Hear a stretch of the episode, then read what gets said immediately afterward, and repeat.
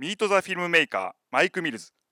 第一線で活躍する映画作家の生の声が聞ける人気イベントミート・ザ・フィルムメーカー。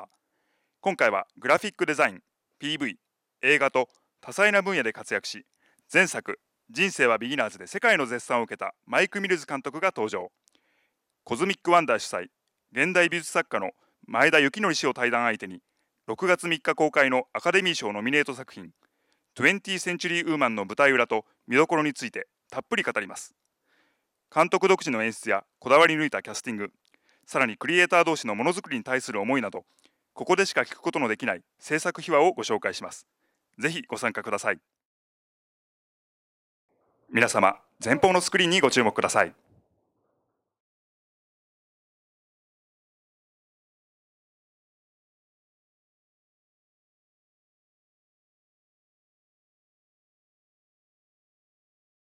I think you're what's going to work for him.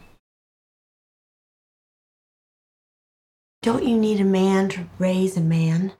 No, I don't think so. You never tell me what you're gonna do. You just do it. You just feel guilty because it's just me and you. You don't know what I'm feeling. Friends can't have sex and still be friends. I made you this. It's a mixtape. Yep. My life would have been better if they had been around when I was a teenager. Mom, I'm dealing with everything right now. You are dealing with nothing. Having a kid seems like the hardest thing. How much you love the kid. You're just pretty much screwed.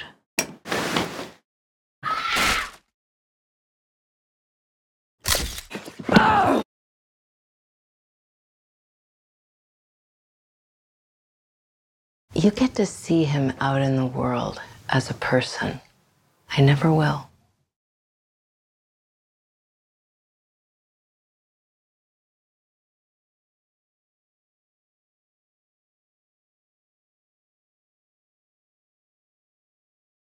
Can my mom just chill out?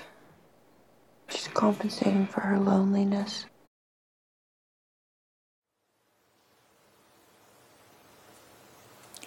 それでは本日モデレーターを務めていただきます門馬祐介様にマイクをお渡ししたいと思います。皆様拍手でお迎えください。ようこそお越しくださいました。本日モデレーターを務める門馬祐介です。よろしくお願いします、えー今日は監督のマイク・ミルズさんそして、えーコズミック・ワンダー主催の現代美術作家前田幸則さんにお越しいただいています、えー早速お二人をお呼びしたいと思いますので皆様拍手でお迎えください。どうぞ。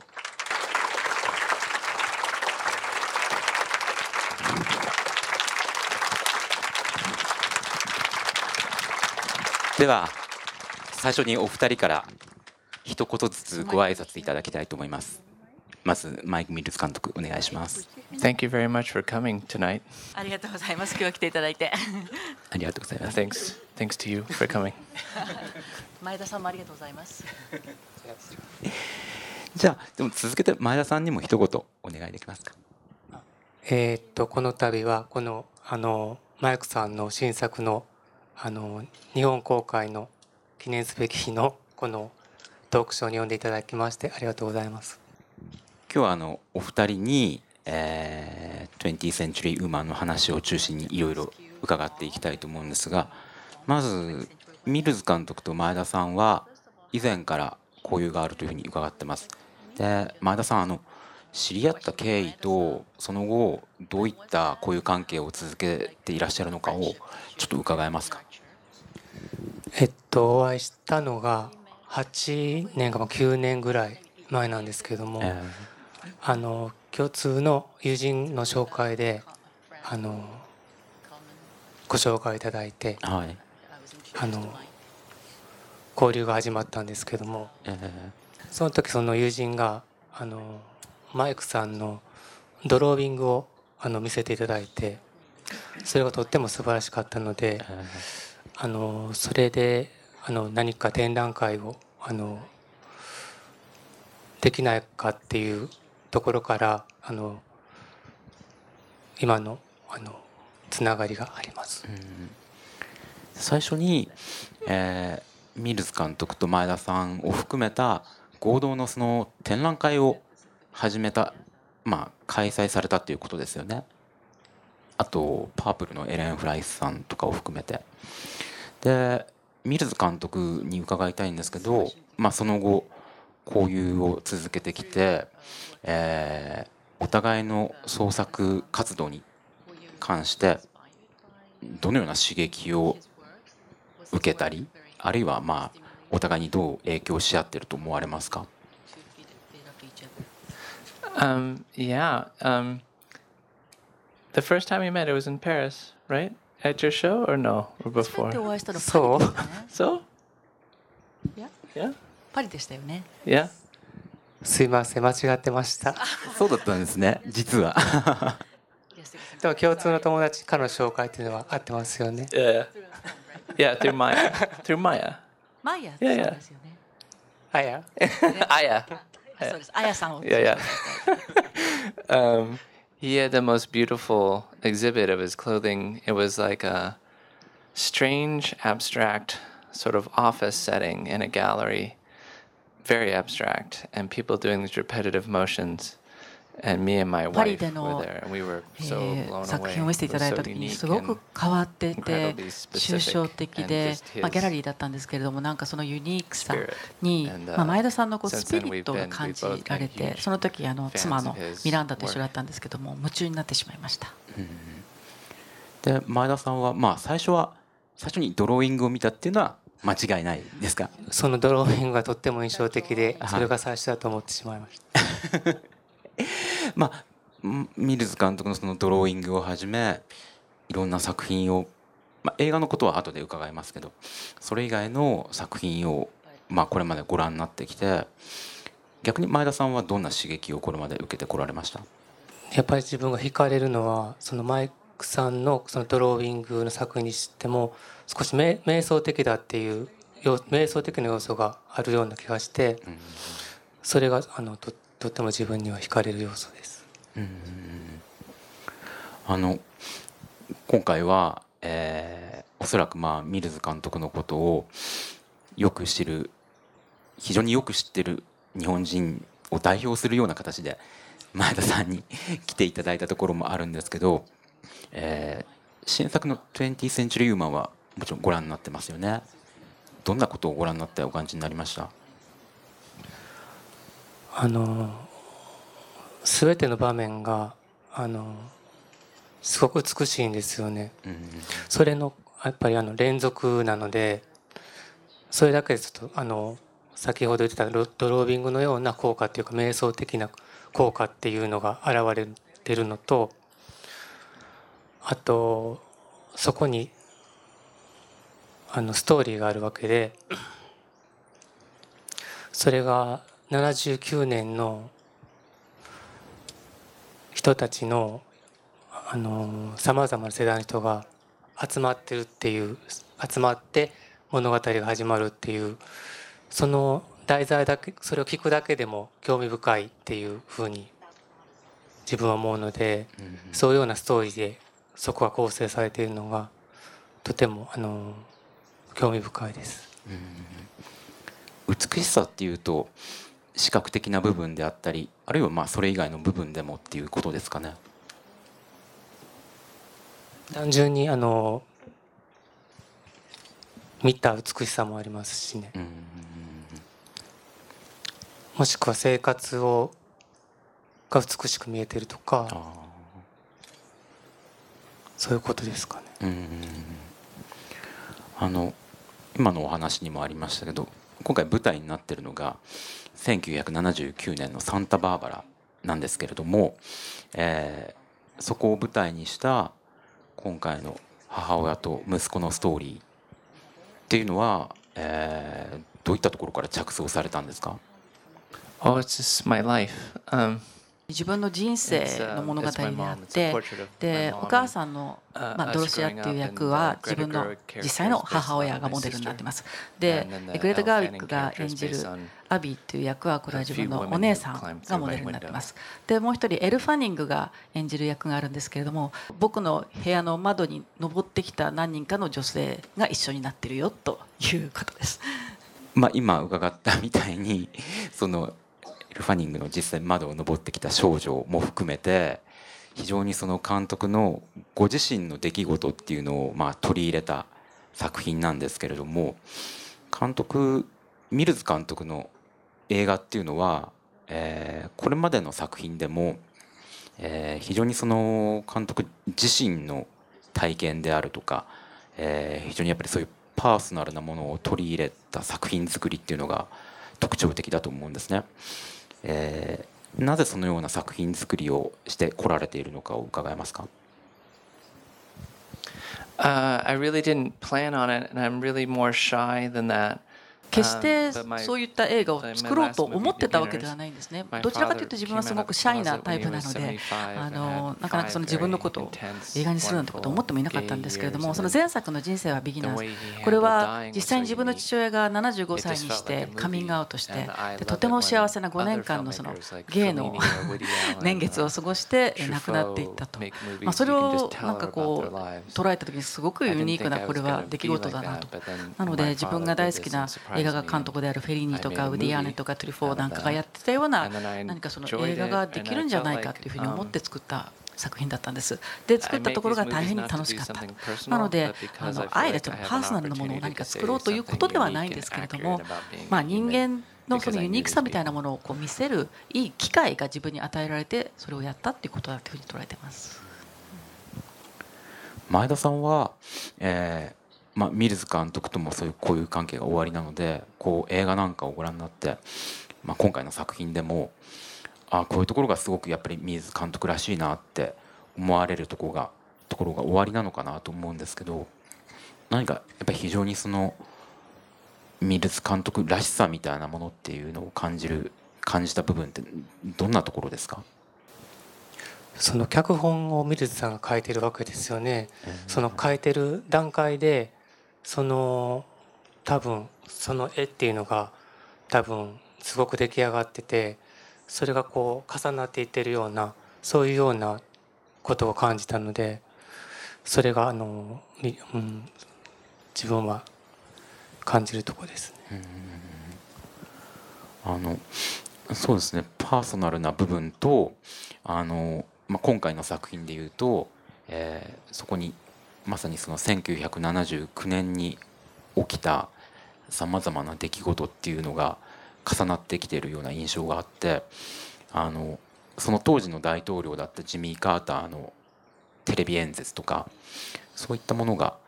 えー、組み合わさって、まあ、そのパーソナルなものと、えー、歴史みたいなものっていうのが重なり合ってるような印象を受けたんですね。そういったその歴史みたいなものと接続した脚本を今回書かれたっていうのはどういった理由ですか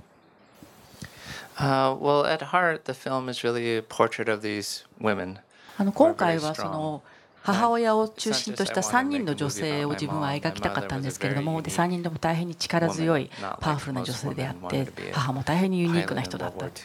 第二次世界大戦中にパイロットになりたいという夢を持ってで建築家になりたい、まあ、その当時の女性としてはすごくこう時代の先を行く女性だったわけですね。まあ、あまり言ってみれば女性らしくないことを、していたでもそういう人を描くのにやっぱり歴史背景って絶対必要だと思うんですね。やっぱり歴史によって人間というのは作られていくわけなのでそれを語らないでは人間を描くことはできないというふうに思ったからです。And, uh, 79 is very interesting でまた1979年という時代があ年月がそのジミー・カーター政権からアメリカではロナルド・レーガンに変わった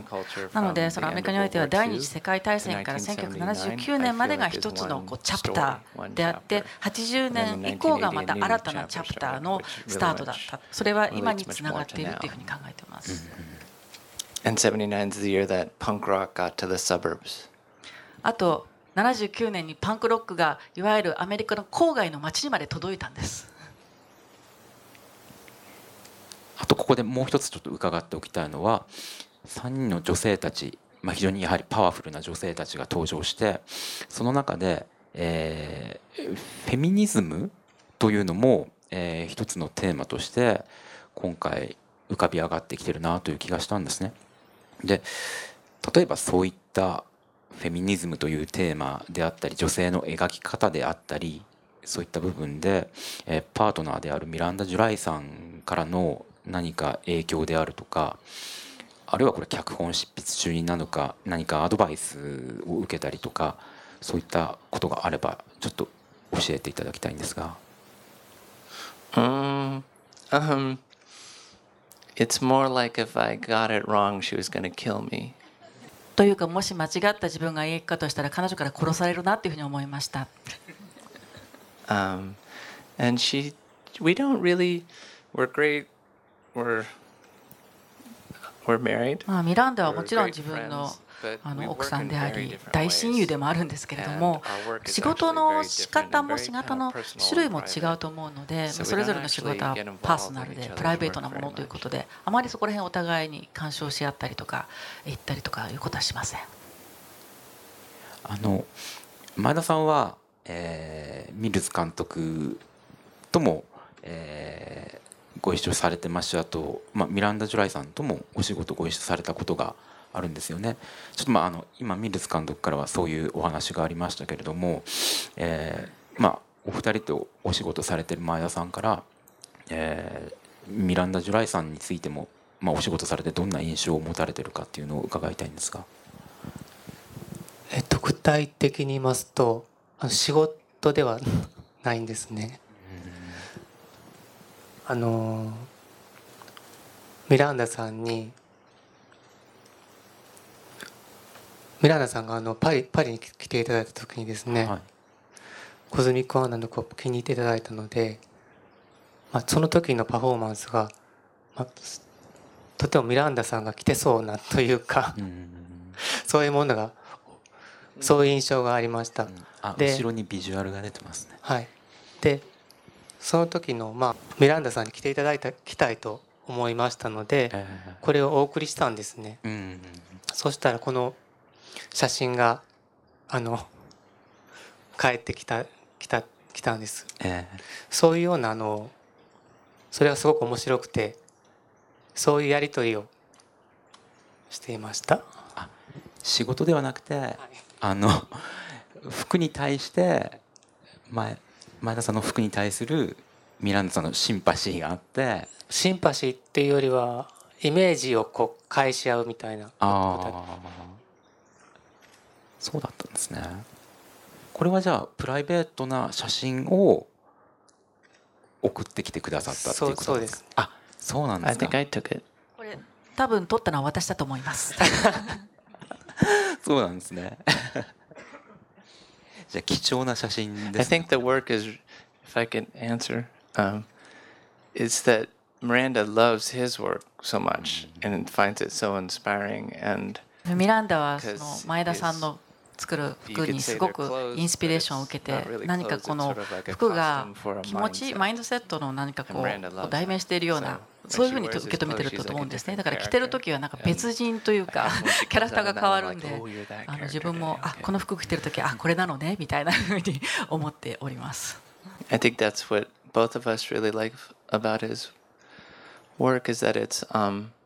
何かこう服というよりはプロップというかコスチュームというかそれを着ることによってその存在みたいなものがこうそこに現れるという、まあ、映画作りも多分似てるんですけれどもねアーティストにがインスピレーションが受けるっていうんですかねそういうものがあると思います。ありがとうございます、えー、前田さんにあと作品のキャスティングについて伺いたいと思うんですが、えー、まあ女性キャストたちのパフォーマンスっていうのが、えー、どれも素晴らしいなという印象を僕は受けたんですけれども前田さんはどんな点が魅力的でしたか？自分が興味深かったというか、あのー、まあ、感感動しましたっていうのはあの姉、えー、と母親役のアネット、はい、アネット・ベニアネットさんの、あのー、気になりました。たね。であのその時代の、まあ、20年代の生まれたその女性でかつかつ活動的な方っていうんですけれどもでもそのその時の時代の価値観っていうかやっぱり女の人はそこまでこうっていういろいろなこう価値観の中で感じられたんですねその演技の中に。でそれを超える出来事が起こった時のその表情っていうのがすごく面白くてていうかそのそれがすごくあの素晴らしかったと思いました。うんうんうんえ、ミルズ監督には、えー、母親役を演じたアネット・ベニングをはじめ、えー、グレタ・ガーウィグエル・ファニングその3人の女優たちをキャスティングした理由をちょっと伺いたいんですけれども。It's a long story. Um, uh, Annette. So this woman, the character, is very. Um, まあ、とても長い答えになっちゃうんですけれどもあのアネットに関してアネット・ベニングに関して言えばその演じていただきたいお母さんのキャラクターっていうのはすごくまあ反逆児というかルールに従わない。女性はこうあるべきみたいなものに従わない女性だったので、まあ、アネット自身あのこれまでの出演された作品を見ても分かるようにちょっと男の子のようなっていうんですかね。そういうところがありますよね。でいて力強くもファニーなこうちょっとこうところがある。そういうあのあと予想できないなんかこう先が読めない。そんな彼女が好きで、えー、キャスティングいたしました。Uh, Greta Gerwig, she plays an artist and a あとアビー役のグレタ・ガーウィック、まあえー、アビーっていうのはアーティストでありパンクにすごく影響を受けている女性という設定なので、えー、どんなキャラクターもそうなんですけれどもそれがこう嘘に見えないやはり演技をしてもらえることが大切だったので、まあ、グレタが、まあ、レインコーツを聞いたりとかギャンゴ4を聞いたりスズギーバンシーズを聞くっていうのはすごく自然なことだなっていうふうに思えたのであの彼女にしました。And Al Fanning She's based on women I knew who were えー、エル・ファニング彼女の演じるジュリーの役、まあ、ブロンドで美人でちょっとこう一見するとすごくこうセックスシンボル的なちょっとそういう目で見られがちだけれども実はすごく複雑でダークな部分も持っている女性という女性を描きたかったので、まあ、まさにそのエル・エル・ファニングの持っている。下手するとものすごいダークなところにこの人連れていかれてしまうんではないかというようなねそういうところが気に入りました。あの今お話にも出たようにグレタ・ガーウィグ扮するアビーというキャラクターは、えー、まあ、パンクロックを聴いたりニューウェーブの音楽を聴いたりしながらこうダンスして踊りまくったりするようなキャラクターで。で実際そういった79年当時の音楽がたくさん使われてますし同時にあの当時のファッションというのも、え非常に印象に残る作品だと思うんですけれども前田さんはそういった音楽やファッションという点だと今回の作品でどのような点が印象に残りましたか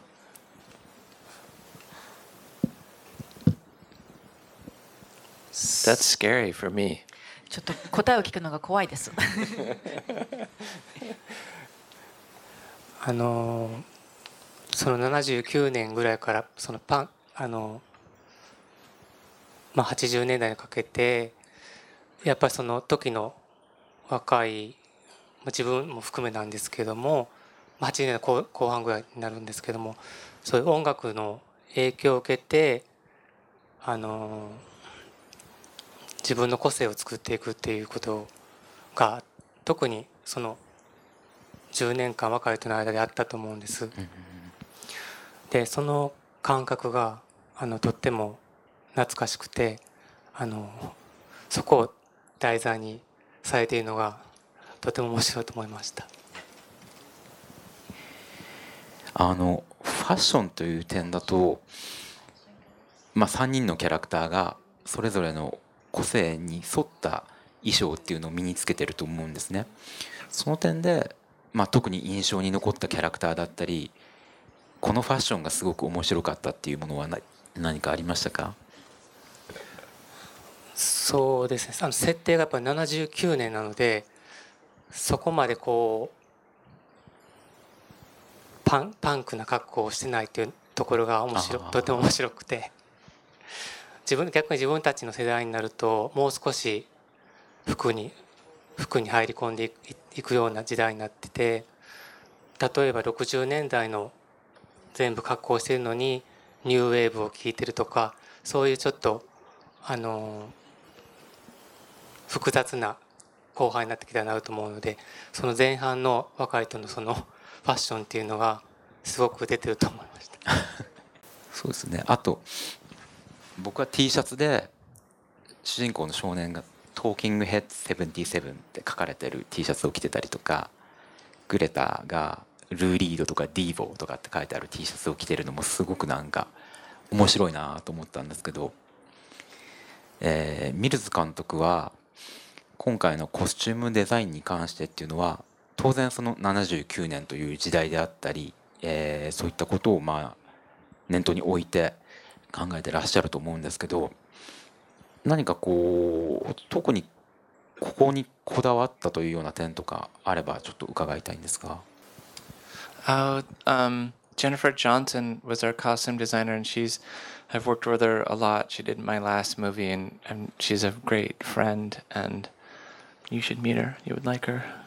あのジェニファー・ジョンソンという女性がビギナーズの時もそうだったんですけれども衣装をやってくださって、まあ、友人でもあってとてもユニークな女性なんでこの前田さんにも会っていただきたいなと思うんですけれども。あの、えー、例えばアネット・ベニングが、まあ、お母さんの役だったのでお母さんの本当のその形見というかブレスレットをつけてたりあとよくそのやっぱりブラウスを着てたんでね。その前の方にちょっとこうフリーなんですかこうリボンがあるような垂れてるようなああいうブラウスをよく着てたのでそれを衣装にしたりとか、まあ、イメージとしてエミリア・エアハートという感じです。あとお母さんが、えー、劇中でオーバーオールを着るシーンがあるんですけどもそのあのブルーのブルージーンズのオーバーオールなんですけどそれもすごくなんかこう彼女らしいなっていう彼女を捉えてるなっていう衣装です。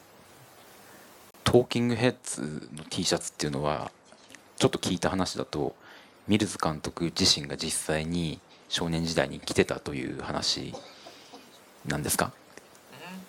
？Uh, yeah, my my sister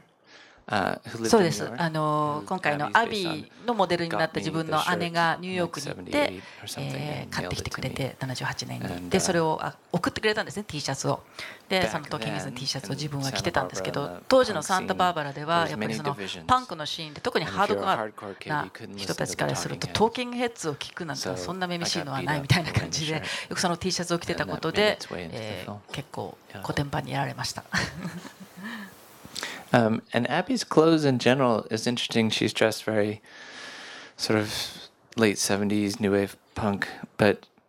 a lot of it was inspired by Toulouse-Lautrec, you know, the, the French アビーの服、えー、お姉さんのアビーですね。アビーの服は、まあ、70年代の割とニューウェーブっていうのもあるし、あとそのフランスのトゥールーズ・ロートレックっていう男性のポスターなんかを作っていた、えー、画家画家なんですけれども、あと、えー、ジョージ・グロス、えー、ドイツの画家なんですけれども、20年代のこうダンスホールの女性なんかの絵なんかを描いてたんですけども、そういったイメージからも使いあのイメージをいただきました。あの前田さんにもう一個音楽について聞きたいんですけど前田さんご自身は青春時代にこういうパンクロックとかニューウェーブとかっていうのは通過されてたりするんですか？そうですね。あの周りの友人がみんなそういうようなことに影響されててそういうような中であのまあ一一部ですけどもあのその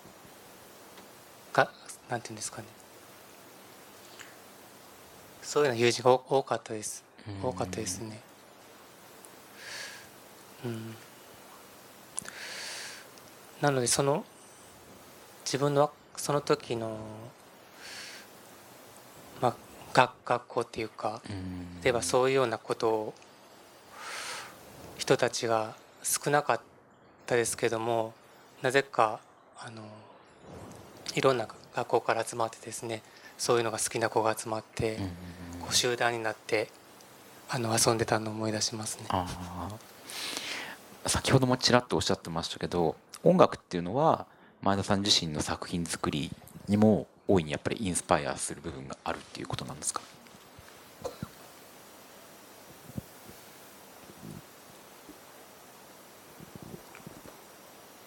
そうですね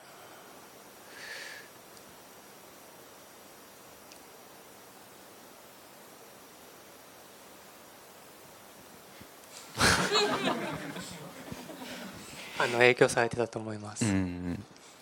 ミルズ監督にも、まあ、実際に今回の作品で使った音楽だけじゃなくて、えー、音楽っていうのにどうインスパイアされて作品作りをされてるのかっていうのをちょっと伺いたいなと思ってやっぱりすごくミルズ監督の映画っていうのは音楽と密接だと思うんですね音楽とファッションとも密接ですけど。Uh, my first creative thing in my life was being in a band, being in a punk band. あの自分は一番最初にそのものをこうクリエイトするっていうことをしたのはパンクバンドで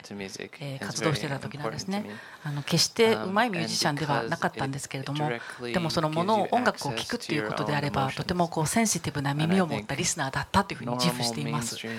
えー、本当にその音楽が直接に自分のエモーション感情にこうアクセスする手段だったと。で70年代のそのメインストリームな音楽とかその普通と思われているものっていうのは何かこう自分の中ではこう本物感というのが感じられなかったんですね。純粋なものとしては自分の中に響いてこなかった。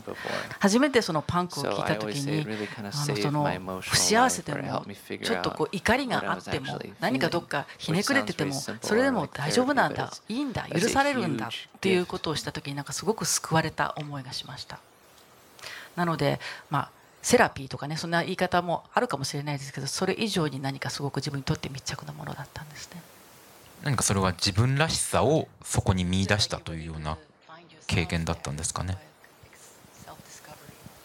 or begin to maybe find a little bit of myself. そこをきっかけにちょっとずつ自分が分かってきたっていうことだと思います。Or just get a sense of like, oh, there's another way of being. そうですね。なんかこう他の要するに一つの方法じゃないんだともう一つ方法もあるんだってことが分かったし実際にそういったミュージシャンのデビッド・バーンスとかスージー・スーとかもちろん個人的に知ってたわけじゃないんですけれども彼らのことをでも何かこう勇気あることをやってくれてる人がそこにいるっていうことがすごく勇気づけられました。あのそろそろ実はお時間が迫ってきてるんですけれども、えっと、お二人に、えー、共通で、えーまあ、これまでの創作活動を続けてきてお二人が今どんな部分に自分らしさを見出しているのかというそういうようなお話を伺いたいんですね。前田さんはあのブランド設立20周年というふうに伺っていて、えー、改めてその今感じていらっしゃる自分らしさというとどんな点だと思いますか？去年あたりからあの山で自分は暮らしてるんですけどもあの京都の、ね、京都のあの山なんですね。でとても美しいあの山里なんですけれどもそこで生活をしています。でその暮らしの中からあの何かをこれから作っていければなと思ってます。ありがとうございます。ミルズ監督にも同じく自分らしさっていうのをこれまでの作品作りの過程でどのように感じていらっしゃるのかっていうことを聞きたいんですが。Um, I'm, my life's sort of the opposite of living in the mountains right now. Um, あの自分の人生活は山での生活の真逆かなっていうような気がするんですけれどもこの映画がアメリカでは秋に去年の秋に公開されてで、まあ、オスカーのためのそのオスカーキャンペーンというものが繰り広げられるわけですね。でマスコミの取材を1か月ぐらい受けてこう毎日のように仕事のことをこう話をしているとなんか一種のコンテストみたいな、まあ、オスカー自体がそういうところがあってクリエイティビティのちょっとこう逆のところに自分がこう行ってしまって映画ってなんだっけみたいなちょっと映画を作る喜びみたいなものも少し忘れかけていたんですっていうのはやっぱりアーティストっていうのは自分がやってることがわからないそのわからない中でこう悶々としながらも何かその未知のものを探していく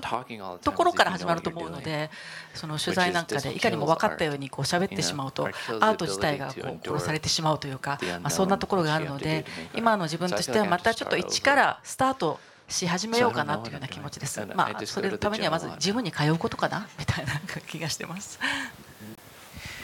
今日はあの満員のお客さんが来てくださっているので、えー、お客様の質問というのをお受けしたいと思ってるんですが、えー、もしあのせっかくの機会なので何か聞きたいことがあるという方は挙手していただければ、えー、こちらからマイクを持って回りますのでもしあの何かありましたらでしたらじゃああの女性のはい方お願いします。Can I ask in English? Sure. Okay. uh, why now? I mean, we you had your dad and story in the beginners, and uh, now your mom. I mean, I mean, there must be lots of subjects you could have, you know, filmed. Yeah. You, do you ever consider like TMI? You know, uh, uh, why now? Uh huh. and if she had seen it, would she have liked this film? 人生はビギナーズではお父さんのことを描かれてで今回はお母さん、まあ、なぜ今この時点でお母さんのことを映画にされたんでしょうとあともしお母さんが映画見てたら何て言われてたでしょうかねというご質問でした。So to answer why now I guess I don't totally work that way. まあ母親なぜかっていうのは自分でもわからないんです。ただこの今トランプ政権になったアメリカというか今の時代を考えるとこれからはそのなぜかってことを考えてやるべきなのかもしれないですね。あのそれまでは自分の自分なりのこのタイミングというかで物事を作ってきたんですけどもそういうことを考えなきゃいけないのかななんていうふうにも思っております。であとまあ母親はとにかく素晴らしいその題材として素晴らしいあのまあ女性だったというかたくさんのことにこう戦いながら生きてきた女性だった。それはの女性としてもそうですし母親としてもそうですし何かこう箱の中っていうんですかね閉じ込められた枠の中からこうどうしたらそこから逃げられる逃げるっていうんじゃないですねそこからどうやってこうで外に出ていけるかってことを考えて生きていた女性だと思いますからまあそんな女性を描くっていうのがまあ自分にとっても今のこのチャンス描くチャンスとして素晴らしいんではないかなというふうに思ったということです。And, and who knows if she would have liked it. で彼女がもしお母さんがこの映画見ていたら何と思ったかっていうことに関して言うと、まあ、お母さん自体がなかなかそういった自分の気持ちをあの語らない割とこうプライベートな人だった。であとどういうふうに言うかっていうのも予想つかない人だったそれがあの子供心に自分は長いことちょっとこう自分の中では葛藤だったりもしたんですけれどもあの、まあ、彼女は一人の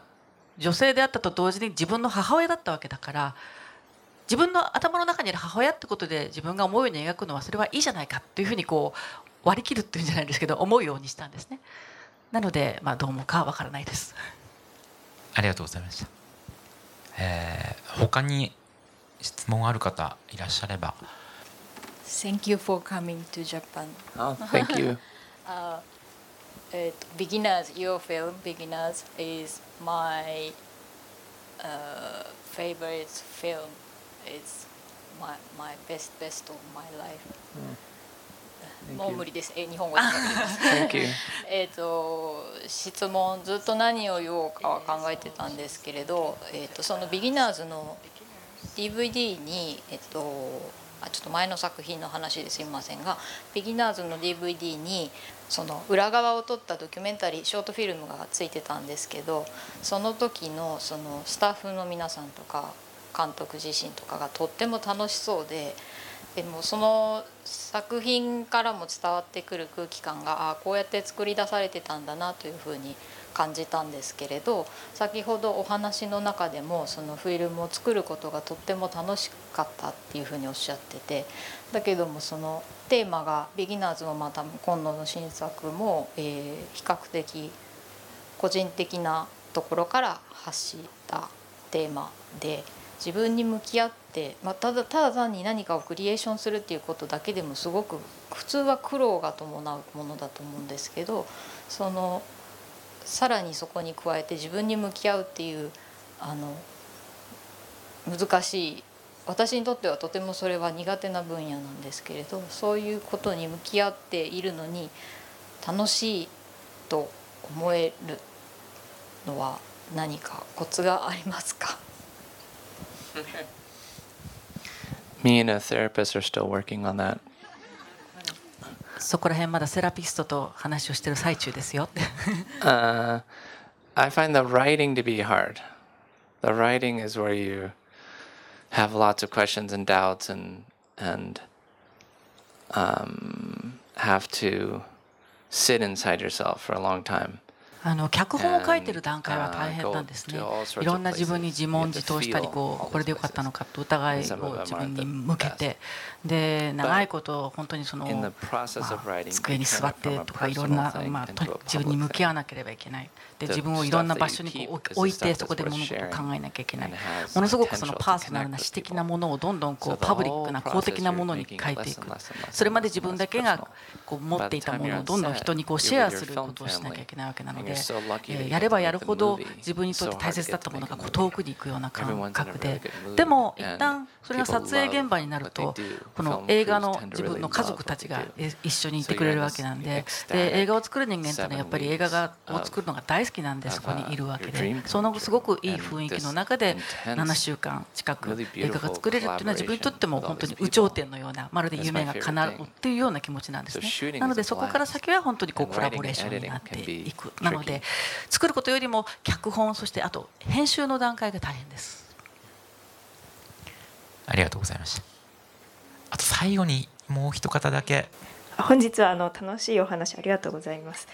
えっと、セリフの作り方について質問させていただきたいんですけれどもあの監督の、えっと、映画のセリフってでもこう何気ないんですけどあのこう心にこうストンと落ちてくるというかそれでかつ印象に残るセリフっていうのがこういろんなところに散りばめられてるなと感じてるんですけれどもその言葉選びというかそのセリフ選びっていったところでなんかこうなんでしょう、えー、その意識されているところがあれば教えていただけますか？I, I don't always think I'm that good at dialogue, so that's a nice compliment. Um, あのセリフは自分は苦手だと思ってたのでそういうふうに言っていただいてどうもありがとうございます。Um, I guess partly the last two movies they're about people I do know, so I can hear them in my head. ここ2作は、自分のその家族知ってる人間のことを書いた映画なので言ってる言葉っていうのもあの分かるんですまあ、皆さんもそうですね。親の言ってる言葉ってもうなんかもう目をつぶっても聞こえてくるようなそういうところがありましたのでそれはちょっと助けられたかなと思います。あとは、えーまあ、俳優たちには書いてあること一言一言そのまま言わなくてもいいよって言ってあるんですそうすると皆さんあよかった。でちょっとほっとされるんですけども結局は最終的には同じことを言われたりもする。だけれどもそのあよかったっていうところでこう何か自分の言葉にして言えるっていうかそういった自由度みたいなものがねきっと与えられるのかなというふうに思います。最後にあのお二人に一言ずつお客様へご挨拶いただきたいと思います。まず前田さんお願いします。あ今日は皆様お集まりいただきましてありがとうございました。ありがとうございました。水津監督お願いします。Thank you so much for being a part of this. uh, thank you. Thanks everyone at Apple for such a nice night and getting to meet you all. Thank you. 本当にどうもありがとうございました。楽しかったです。えー、マイク・ミルズ監督、前田幸則さんでした。拍手でお送りください。お二人どうもありがとうございました。